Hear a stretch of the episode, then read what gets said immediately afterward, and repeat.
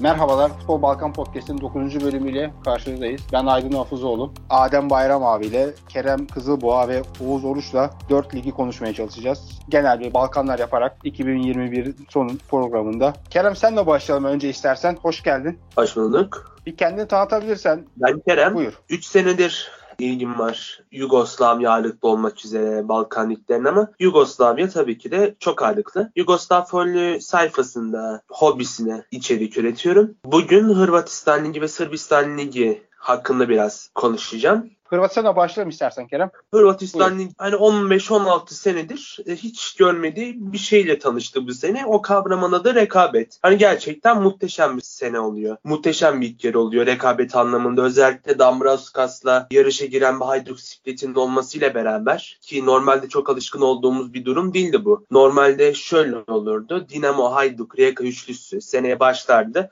Ama Hajduk mutlaka bir elinde sonunda bir sezon başlarında elenirdi. Dinamo ile Rijeka ilk yarıya kadar götürürdü. Sonra Rijeka'da elenildi. Dinamo şöyle Mart aylarının, Nisan aylarının gayet rahat bir şekilde geçirildi. Bu sene 4-3 tane takımın puanları eşit. Dinamo'nun maç eksiği var gerçi ama arkalarından 5 puanla Hajduk Split takip ediyor. Ve Hajduk Split'in bu sene çok büyük bir şampiyonluk iddiası oluştu. Dambrauskas gelip Hajduk Split'e böyle olumlu bir hava aşılayınca Öztek'e karşı neredeyse kapalı gişe oynadılar ilk yarının son maçında. Kaliteli bir kadroları var. Marco Livaya'dan zaten bahsetmek bile istemiyorum. Ligin kalitesinin üstünde bir adam. Hani onun dışında altın çocuk, hani Steve Biok var. Gerçekten kaliteli bir kadroları var. Dinamo'nun diğer takımların iyiliğinden ziyade Dinamo'nun durumundan da bahsetmek istiyorum. Yönetimsel anlamda çok istikrarlı değil. Hiçbir zaman istikrarlı olamadı. Zdravkomovic denen adamın o kulübün yöneticiliğin adım attığı zamandan beri ama aslında Dinamo'da kaos ortamı 2020 pandemi döneminde başlar.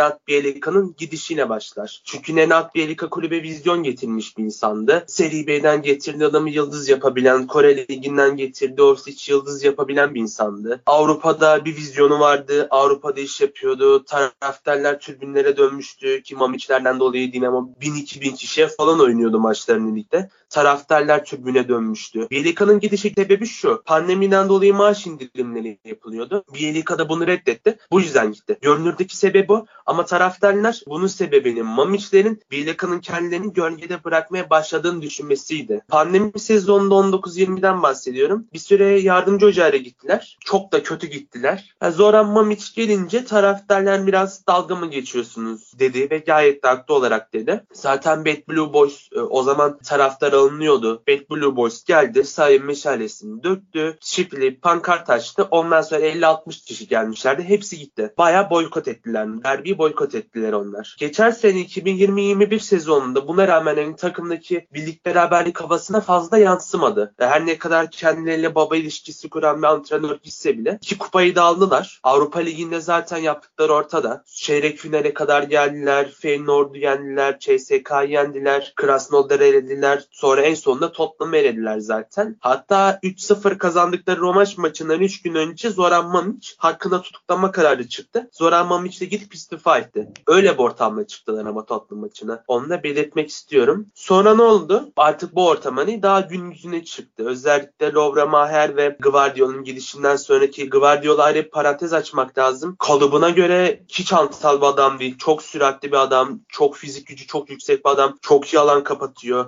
Bir tek hava topları zayıf. Hani Gvardiola gerçekten böyle dünyanın sayılı stoperler arasında girme potansiyeline sahip bir adam. Gvardiola gittikten sonra Dinamo Zagreb savunma hattını toparlayamadı. Kevin Tefel Katrin zaten istikrarsız bir insan. Rize'den Emir Dilaver döndü ama artık ne yaşandı bilmiyorum. Artık o benim bileceğim iş değil. Dinamo Zagreb'in hocalarının bileceği iş. Kırnzar'la yeni gelen hocanın geleceği iş. Zerko Kopec'in bileceği iş ama kadroya giremedi Emir Dilaveric. Dino Peric de formsuz. Gerçekten çok savunma hataları var. Savunma hatları çok zayıf. Onun dışında Dinamo Zagreb hani çok da istikrarsız gidiyor. Çok da iyi bir ortamı yok açıkçası kulüp içinde ama şu durumda bile şampiyonun favorisinin Dinamo Zagreb olacağından bahsetmeye gerek yok açıkçası. Hani Petkovic, Orsic, Ademe gibi yıldızların yanında. Onlar zaten var. Bu sene yine 2-3 tane Wonderkid piyasaya çıktı. Bunlardan biri Marco Bulat. Geçen sene Sibenik'te kiralıktı. Kaptanlar kadar yükseldi burada. Ve çok merak ediyordum kiradan dönünce ne yapacak diye. Biraz defans Defansif özelliklerini geliştirirse çok daha iyi gidecek gibi ama oyunu çok yokuyor. Bu konuda çok yetenekli bir isim Marco Bulat. Yani Dinamo hakkında anlatacaklarım bu kadar. Ben sana şey sormak istiyorum. Ösücek'in başında kim var? Yani çok ismin Nenad bir Bielika var. Ben- Öztekin başında. Dinamo'dan sonra Fenerbahçe'yle adı çok kanılıyordu. Yani Ösücek'in o zaman orada bulunması sürpriz değil. Şimdi hocanın takımı olduğu belli zaten. Dinamo Zagreb zaten bu ligin 16 yıldır tek Abonesi. takım gibi görünüyor. 16 sene, 15 kere. E, Hajduk Split'te de bizim Bulgaristan Ligi'nde benim takip ettiğim Dambrosas gönderildi ki Ludogorets'e gönderilmesi bence yanlıştı. Avrupa'da puanlar gelmeyince hocayı göndermiş oldular ki yani kötü futbol oynamıyordu. Gittiğinden beri Ludogorets daha da kötüye gitti oyun olarak. Neredeyse 4 takımdan 3'ü çok iyi hoca takımı diyebiliriz. Veya Dinamo Zagreb şöyle ama Rijeka orada nasıl bir takım sence Kerem? Rijeka hep böyleydi. Bu sene çok daha göz önünde bulunuyor. Rijeka'nın mükemmel bir hücum hattı var. Hani gerçekten lig kalitesinin üstüne bir hücum hattı var. Robert Muric olsun zaten Dirmic 2 senedir kiralık oynuyor. Hani Dirmic diyorum. Norwich'ten kiralık gelmiş adam. İsa Abbas kiralandı Mainz'den. İlk haftalarda çok iyiydi. Şu anda o kadar formda değil ama oynuyor yine de. Sonra Obregon var. Pavicic var. Bu sene bakıyorum notlarıma 17 maçta 4 gol atmış, 2 asist oynamış. Gerçekten çok kaliteli hücum hatları var. Ama savunma hatları çok zayıf. Hani bakıyorum istatistiklere 6 maçta kalelerini sadece 2 kere kapatabilmişler. 20 maçta 27 gol yediler ve bu sene Dinamo Zagreb'e 3-0'dan sahalarına maç verdiler. Hani 3-0 öne geçtiler. Sahasında verdiler maçı. Gerçekten savunma hatlarına nokta atışı bir transfer şart. Escobar geçen senekine göre çok daha kötü balde. Atalanta'dan Kresic kiralandı. Bekleneni veremiyor. Galovic'in yine formu düştü. Hani bence Rijeka Luka Çapan'ı Bursa Spor'a göndermemeliydi. Yani Çapan geçen gün gelişen bir adamdı. İş alakı çok yüksek bir insandı. Hırslı bir insandı. Çok kaliteli bir oyuncu değildi belki ama sahaya çıktığında hani yüzde yüzünü ortaya koyan, görevini yapan adamlar olur ya. Çapan öyle bir adamdı. Çok çalışkan bir adamdı. Bursa'da da takip edemiyorum ama güzel gidiyor diye biliyorum. Türkiye'yi ben de takip edemiyorum. Olumlu yorumlar duydum hakkında da. Şöyle kapatalım istersen. Gol krallığında dediğin gibi Josic Drmic var. 14 golle. 13 golle Marco Liviala var. Sen de bahsettin az önce. Ben geçen podcastlerin birisine bahsetmiştim. Benim Balkanlarda ilk 3 topçuya kesinlikle koyarım. Hayduk'un bu sene Onlar- gerçekten iyi bir kadro. Hani o sene bu sene diyorlar ya hani olabilir. İyi bir hocaları var. Gerçekten fena bir kadroları yok. Hani Krovinovic'i getirdiler. Geçen sene Malibor'da çok iyi bir performans gösteren Yan Mlakar geldi. Hatta Santrafor'u normalde artık Liva'yı kesemediği için onu kanata aldılar. Kanatta fena gitmiyor. Orta sahada bakıyorum. Fossati var, Vukovic var. Bursa Spor'dan hatırladığımız Yuri Atanosov var. Ben de seninle birlikte derbi izlemiştik. Mükemmel bir derbi oynadılar o dediğin gibi. Direkt maçı deplasman domine ettiler. Başka şöyle sorayım sana Kerem. Sezonun antrenörü veya oyuncusu dediğin bir isim var mı? Ya göze çarpan. Marco Livaya tartışmaya gerek var mı bilmiyorum. Sezon sonu kim şampiyon olursa hani Dinamo şampiyon olursa Orsic'in çok büyük katkısı olur. Orsic yazılabilir. Ya da Rijeka şampiyon olursa bu listeye Robert Muric ya da Drmic girer ama Livaya'nın bu sene bireysel olarak ortaya koyduğu performans gerçekten mükemmel. Zaten mükafatlandırıldı da yılın en iyi oyuncusu seçildi ligde. 2003'ten beri belirliyordu. Livaya bunu başaran ilk Hayduk oyuncusu. Ben kesinlikle Livaya'yı söylerim. E, Yılın hocası konusunda da Dambroskas ile Bielika arasında çok varım. Bielika yorumu çok objektif yorum olmayacaktır. Çünkü Bielika'yı gerçekten çok severim ben. Bu sene de birazcık eleştiriliyor aslında. Hem Fenerbahçe içinde Bielika istemeyen kitle tarafından hem lig içinde. Çünkü Dinamo'ya göre oyunu çok daha kendi arı sahasından karşılayan daha kompakt bir oyun oynatıyor. Çok az gol yediler. 14 gol yediler. Ama sadece 29 gol attılar. Çok beraberlik kalıp az yenilgi alan bir grafik çizdiler. Bu bakımdan eleştiri alıyor. Ama hani şu an Nenad Bielika şampiyonluğa giden yolda gayet doğru hamleler yapıyor. Gayet doğru bir kadro kurdu. Damroskas hani az önce de bahsettik. Mükemmel bir enerji getirdi takıma. Ben açıkçası önceki dönemlerini bilmiyordum Damroskas'ın. Hani muhteşem bir enerji getirdi takımı. Dinamo derbisinde gerçekten çok dominant oynadılar. High space'leri çok iyi yaptılar. Çok iyi alan kapattılar. Krovinovic'in saatte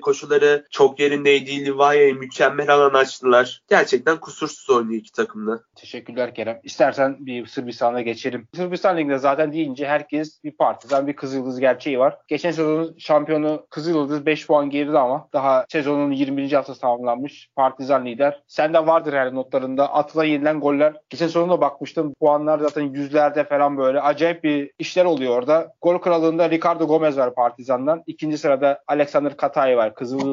Ligin üçüncüsü Çukariçki. 38 puanda şimdiden 16 puan geride kalmış. İlk iki belli. Sen neler gördün, neler izliyorsun Sırbistan'da buyur. Her şey ortada. Sırbistan Ligi eşittir 2005-6 sezonu Spor Toto Süper Lig. İki takım da kullanılıyor. Hani iki takımın taraftarları da birbirini çok suçlar. Ama hani iki takımın da destek gördüğü, kullandığı çok belli. Hakem hataları gerçekten çok kapsür. Geçen sene Kızıl Yıldız'ın neyini yapılanlar hani göz ardı edilebilecek gibi değildi. Zaten geçen sene Kızıl Yıldız hani ligde playoff sistemi bir seneyle kaldırıldı. 20 takım 38 haftayla yenildi. Gerçekten durumu çok iyi gördük. Kızıl Yıldız bu 38 haftada 108 puan toplamış, 114 gol yemiş ve namalup 3 tane beraberlik var sadece. Şampiyon olamayan Partizan da 38 maçın 31'ini kazanmış. 95 puan toplamış. Tekrar ediyorum yani 38 maçın 31'ini kazanıp şampiyon olamamış adamlar. Durum gerçekten absürt. Partizan bu sene ligde gerçekten hani biraz da dominantlığın verdiği rahatlıkla gerçekten seyir zevkine de hitap eden hani güzel bir top oynuyor. Avrupa'da karşılığı var mıdır? Hani bilmiyorum çünkü zor bir grupları yoktu. Hani Anortosis dikkat çeken bir takım. Flora var. Bir de Gent var. Hani Anortosis yine de Partizan'ın kalitesinin altında bir takım. Yani ona rağmen o gruptan 8 puan çıkarabildiler. Bu yüzden Avrupa'da bir karşılığı olabilecek mi bilmiyorum ama ligde dominantlığında verdiği dediğim gibi rahatlıkta mükemmel bir top oynuyorlar. Ricardo Gomez parantez açılması gerekirse Ricardo Gomez geçen sene Erzurum'da Yılmaz Vural'la Petri Yıldız'ı barışmamıştı. Partizan'da hani mükemmel gidiyor adam. Leblebi gibi gol atmak gibi bir tabir vardır. Leblebi gibi gol atıyor adam. Kızıldız Avrupa'da gayet iyi gidiyor. Onlar lider çıktılar değil mi? Gruptan lider çıktılar. Kızıl Yıldız 3-4 seneler Avrupa'da iş yapıyor zaten. 17-18 sezonuna 27 sene sonra Şampiyonlar Ligi'ne katıldılar. İşte aslında diyenler vardır ve haksız da değildir. Hani Gazprom şirket işleri için katıldığını söyleyen insanların sayısı az değildir. Ama bu Liverpool, Napoli, Paris Saint Germain gibi bir gruba denk geldiler. Ki Red Bull Salzburg'u eleyerek gelmişlerdi. E, 4 puan çıkardılar. Hiç de fena bir tablo değildi. Ertesi sene yine gruplara kadar kaldılar. Young Boys'u elediler. Kopenhag'ı elediler. Gruplarda Tottenham, Bayern ve Olympiakos'u çektiler. Yine zor bir grup. E, bir tek Olympiakos yenebildiler. Kalan Tottenham'dan, Bayern'dan 5 yediler, 6 yediler, 4 yediler. Çok kötü bir averajla elendiler. Geçen sene yine gruptan lider çıktılar. Milan'ı elendiler ama Milan'ın gerçekten ucu ucuna elendiler. İki maçta berabere bitti. Deplasman golü Milan'a turu getirdi. Yani Kızıl Yıldız gerçekten hani 4 senedir domineyle şampiyon oluyordu. Açıkçası ben bu sene Partizan'ın 5 puan gerisine düşeceklerini çok e, tahmin etmiyordum. Peki favorin kim? Bu sene favorim galiba Partizan. Ama Kızıl Yıldız da çok iyi bir transfer yaptı forvet bölgesine. Oyoman Fuyu kadrosuna kattı Molde'den. Dediğim gibi çok bir puan farkı yok. Ama ligin durumu ortada olduğu için en ufak bir puan kaybının bile telafisi zor oluyor. E, 95 puan toplayıp şampiyon olamadı Partizan. 5 puan e, az gibi gözükebilir ama Sırbistan Ligi söz konusu olunca. Evet geçen sene çok acayipti ya. Puan durumu ben de hatırlıyorum da. Yani dediğim gibi 115 gol atmışlardı. Çok absürt şeyler var. Peki burada hoca olarak başka kim var sence isim olarak? Göze çarpan oyuncu veya Saşa İliç.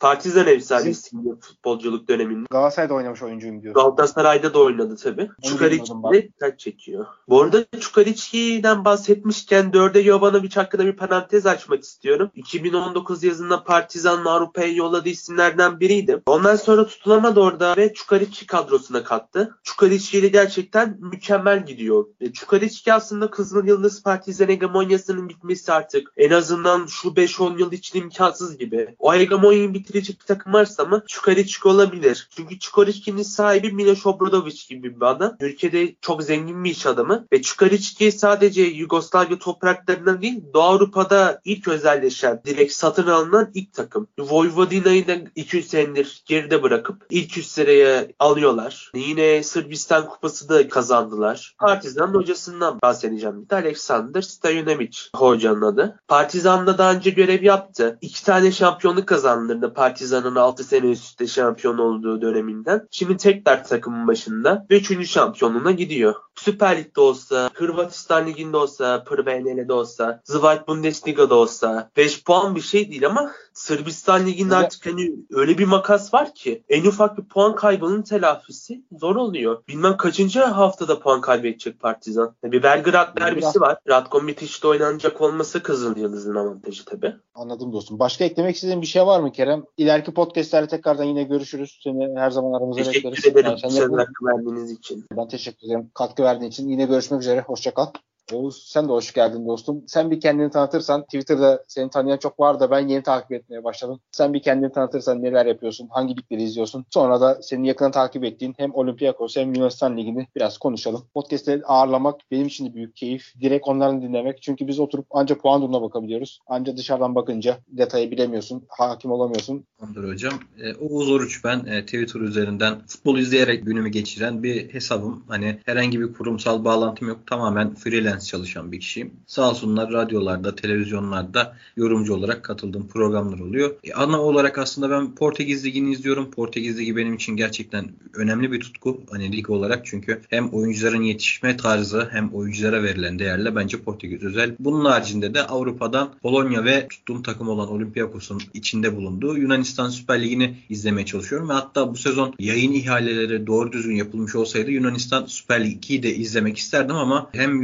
yöneticilerin beceriksizliği hem yayın haklarını almak için çok fazla çaba sarf etmeyen yayıncıların beceriksizliğiyle Süper Lig bu sezon bayağı ortaya karışık bir lig oldu. Sürekli boş boş maçlar oynanan ve garip bir statü haline gelen bir organizasyon haline geldi. Bizim Türkiye'nin karşı kıyısındaki Yunanistan'da da Türkiye'deki gibi benzer yönetimsel problemlerin olmasına sebep olunan bir ligle beraber de ben aslında hani Süper Lig 2'nin içinde bulunduğu durumu görünce çok şaşırmadım. Hani Avrupa'daki başka ülkeler için garip gelebilir ama Türkiye'de böyle liglerle alakalı sıkıntılar oluyordu. O yüzden Yunanistan'da görmek hafif bir tebessüm ettirdi. E bugün burada Yunanistan Süper Ligi'ni konuşmak üzere hani podcast'e dahil oldum ve Süper Lig'de giriş yapmak gerekirse çok büyük bir Olympiakos'un rahat şampiyon olacağı bir sezona daha görmüş bulunduk. 21-22 sezonun ilk yarısında. Çok büyük bir puan farkı açıldı. Sezona rekabetçi girdiğini söyleyen PAOK, AEK hatta Aris'in de içinde bulunduğu o Five'ı tamamlayan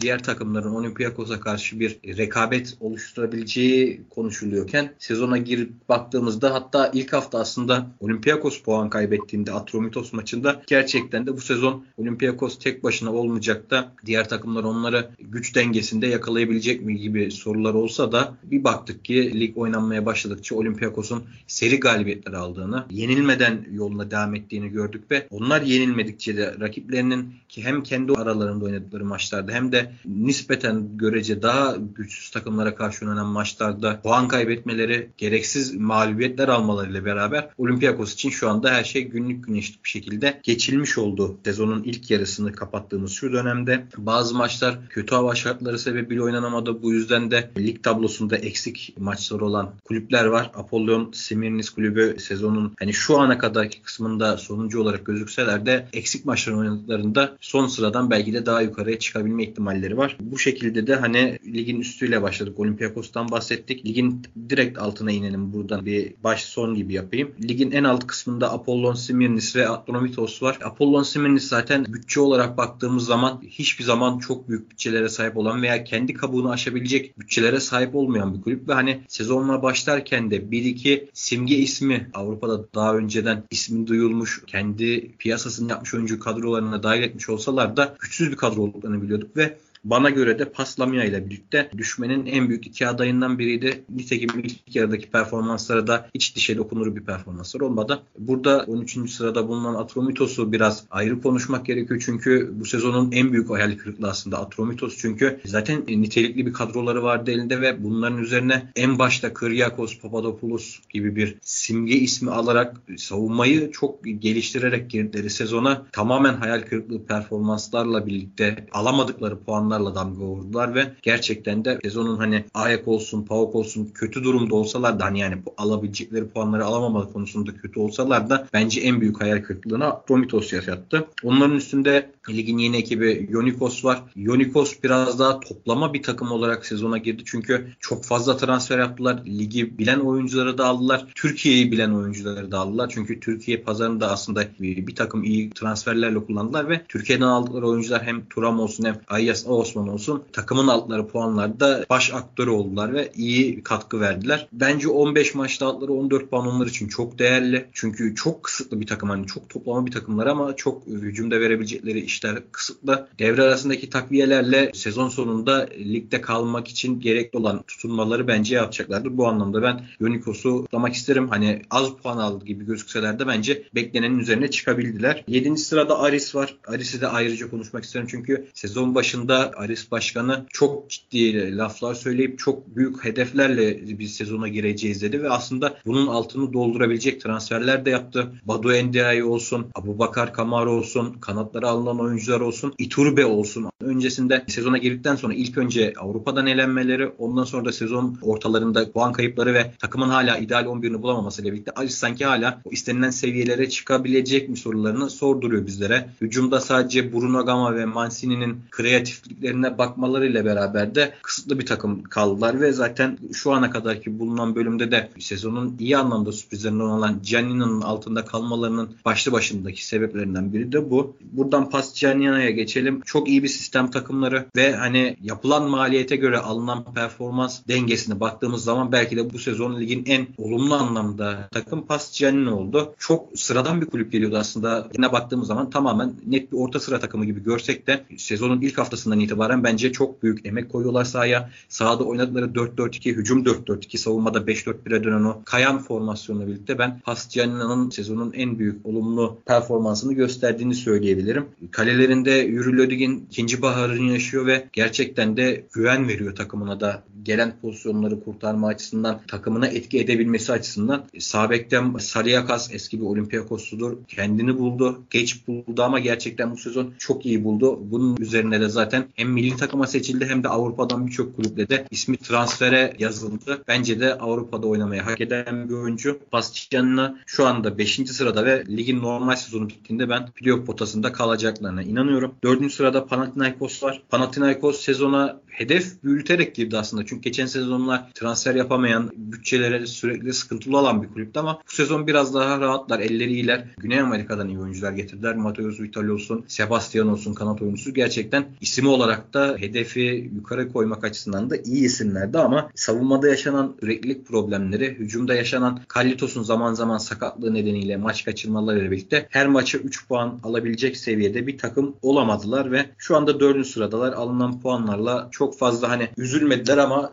daha yukarılarda hedefliyor bilirlerdi. Son olarak da Ayak ve Pauk'tan bahsedeyim hani genel değerlendirme olarak. Pauk'un sadece 28 puanda kalması Pauk için bence gerçekten büyük bir hüsran oldu çünkü ciddi yatırımları zaten her sezon yapıyorlar ve aslında da artık biz hani başarıları sürekli olarak yapabilecek bir kulüp olduğunu sanıyorduk Pauk'un ama bu sezona baktığımız zaman ligde ayrı bir performans gösteren, Avrupa'da ayrı bir performans gösteren Pauk var. İşin üzücü tarafı da bu. Maçlar arasında da oyuncuların performanslarındaki dengesizlikler takımın sabit bir ilk 11 veya sabit bir iskelet oluşturmasını engelledi. Bu yüzden de hani PAOK bu sezonu artık ligde havlu attı gibi görebiliriz ama inşallah Avrupa'da devam ederler. Önlerinde ciddi eşleşmeler var ve hani bu şekilde üst sıraları Yunanistan futbolu için hedefleyebilirler. Son olarak da Ayek'ten bahsetmek gerekirse Ayek'te bir çekirdek değişimi oldu. İyi de bir değişim oldu. Allah var şimdi Steven Zuber gibi bir oyuncuyu Avrupa Şampiyonası'nda iyi oynadıktan sonra Ayek'e getirmek büyük bir başarıdır. Bence bu başarıyı da ligdeki performansıyla da taçlandırdılar. Daha yüksek puanlar alabilirlerdi kesinlikle. Kötü kaybedilen, talihsiz şekilde kaybedilen puanlar oldu kendi açılarından ama ikincilik için ben PAOK'tan daha net bir aday olarak görüyorum AYK ve yani ikinci olurlarsa da yeni sezonda da daha üst bir kadro kurulması açısından da ellerini güçlendirecek bir sonuç olur. Çünkü onlar da ikinci olmayı bile özleyen bir hale geldiler şu son senelerde. PAOK ve Olympiakos'un dominasyonundan ötürü. Vallahi Oğuz Hocam mükemmel açıkladın ya. Yani Yunanistan'ı izlemiş gibi olduk. Ben sana şöyle ekleme yapayım. Olympiakos Ludogorets maçlarını muhtemelen izlemiştin sezon başında. Şampiyon Lig önermesi oynamışlardı iki takım. Ludogorets sürpriz şekilde 2021-22 sezonuna çok iyi başlamıştı. Olympiakos deplasmanda çok iyi futbol oynadılar. Sanırım o maç 1-1 bitti. Bulgaristan'da kazandı Ludogorets ve eledi Olympiakos'u. Ben orada Olympiakos'u çok şaşırmıştım. Bu kadar Ludogorets'in hakim olduğu bir oyun olmasına. Çünkü Ludogorets geçen sezonda izlediğim kısımda daha çok kontra atakla, hızlı oyuncuları ve Despodo gibi oyuncularıyla oynayan bir takım. Olympiakos'u deplasmanda da iyi oynayarak elenmişlerdi. Ben Olympiakos'a çok şaşırmıştım. Ama dediğin gibi yani bu dominasyon sence bir 3-5 yıl içinde yine gider mi? Yani son 20 yıla baktım ben bugün. Bir Ayak var, bir PAOK var. O da işte 2017-18 sezonlarında işte şampiyonluğu var. Arada Panathinaikos var. Yine Olympiakos böyle kendi kaybederse mi şampiyonluğu verir? Çünkü Balkanların en büyük problemi o herhalde. Az önce Kerem de bahsetti. Sırbistan'da iki takım var. Hırvatistan'da yıllardır bir Dinamo var. Bulgaristan'da 10 yıldır Ludogorets'in bir hakimiyeti var. Aslında şöyle baktığımızda büyük Balkanlar ülkelerine baktığımız zaman hep bir dominasyon var. Bu da bir yerden sonra sıkmaya başlıyor belki. Yani Olympiakos taraftarısın ama diğer taraftar takımlarına da sıkıntı yaratıyor. Çünkü ligin artık izlenirliği düşüyor. Herkes artık zaten şampiyon olacaklar. Niye izliyoruz ki? Sence bu Olympiakos'un biter mi yakında? Bir de sezonun antrenörü veya oyuncusu dikkat çeken oyuncular sence kimler? Tabii hocam yani Ludogorets'le başlayalım lafa. Bence de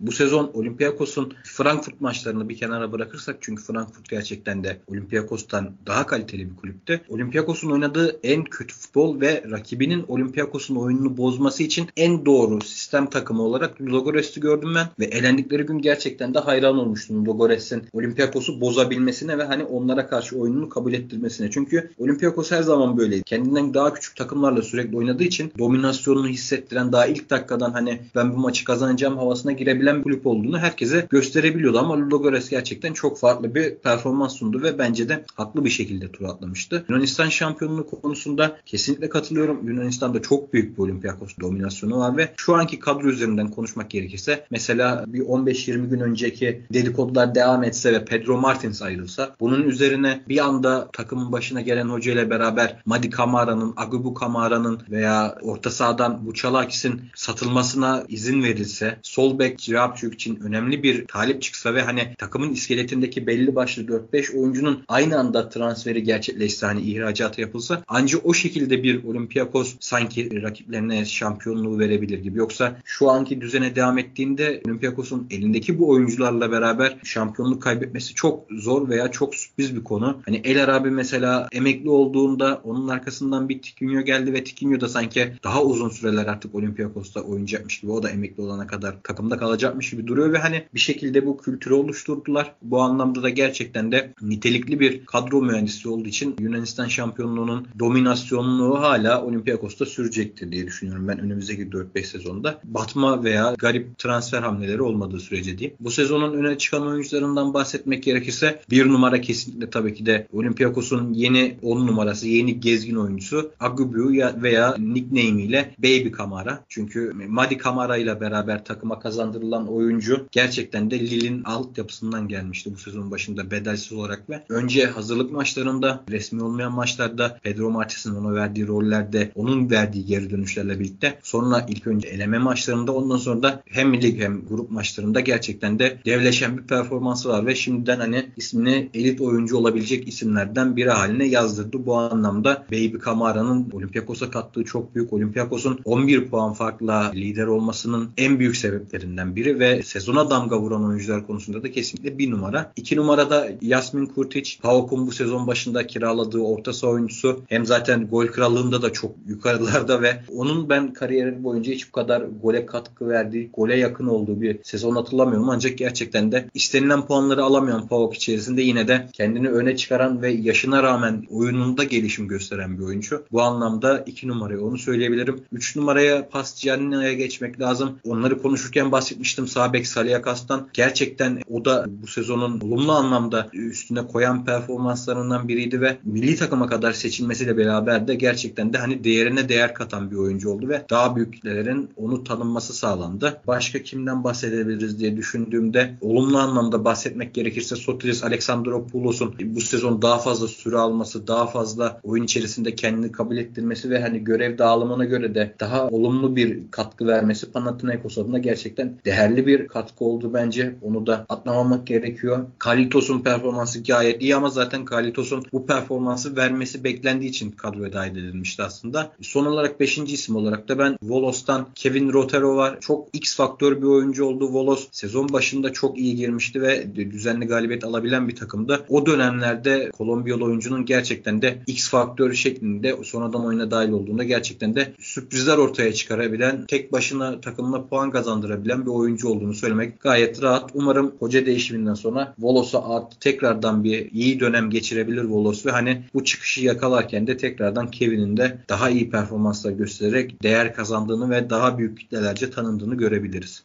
Çok teşekkür ederim Oğuz. Ben sonra sen şey sormak istiyorum. Bizim tanıdığımız Valbuena ve Henry Onyekuru oynuyor mu acaba veya performansı nelerdir? E, Valbuena artık yaşlandığını herkes kabul ediyor. 36 yaşına girdi ve Olympiakos'un ana rotasyonu içerisinde bu sezon Ronnie Lopez'in de dahil olmasıyla birlikte. Çünkü Olympiakos'un mevcut oyun sisteminde hızlı veya driblingçi bir kanat oyuncusunun yanında biraz daha teknik ve oyuna hükmedebilen bir kanat oyuncusuyla oynuyorlar. Bu sezon bu görevi öncelikle Baby Kamara yapıyor. Son 3-4 maçtır da formu yükselen Ronnie Lopez bu şekilde oynamaya başladığı için Valbuena şu anda artık o pozisyon için 3. oyuncu konumuna geldi ve ben hatta artık sezon sonunda özellikle başka bir kulüpte bunu bırakmak istemiyorsa da Olympiakos'ta bu sezon sonunda emekli olacağını düşünüyorum. Onyekuru konusuna gelmek gerekirse de Onyekuru bu sezonun başından beridir Olympiakos'ta çok ciddi süreler oluyor. Pedro Martins'in özellikle istediği bir oyuncu olduğu için de iyi bir bonservis ödemişlerdi. Ancak Avrupa Ligi'nde daha etkili performanslar gösterse de ligde oynadığı performans bence kocaman bir sıfır. Takım oyununa yardım etme konusunda hiç istekli olmayan görüntü sebebiyle taraftara da çıldırtan bir oyuncu oldu Onyekuru ve çok fazla da sevilen bir oyuncu değil şu anda. O da kendi yerini önce Ronnie Lopez'e kaptırdı. Yedekten giren oyuncu olarak da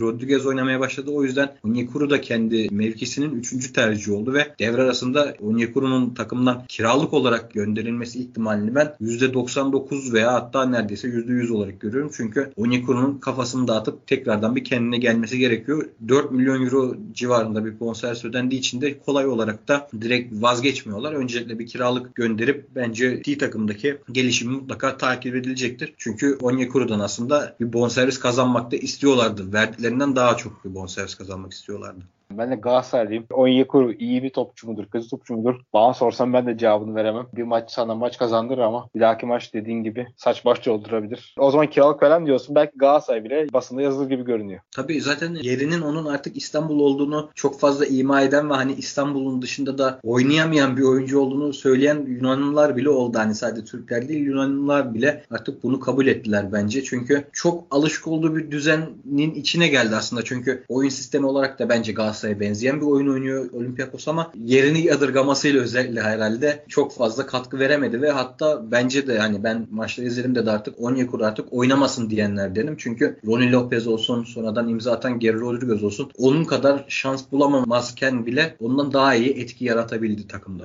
Çok teşekkür ederim Oğuz. Eklemek istediğin başka bir şeyler varsa buyur. Tamamdır hocam. İyi yayınlar dilerim. Hani kolay gelsin size de. Başarılar dilerim yayınlarınızı. Çok teşekkür ederim. Hem katkıların çok değerli. Fazla açıklayıcı bilgiler aktardın bize. Takip etmeyen birisi olarak lige hakim olduk. Çok teşekkür ediyorum. Hem zaman ayırdın hem katkı verdin. Ne demek hocam. Kolay gelsin sizlere de. Çok sağ ol Oğuz. Görüşürüz. İyi akşamlar.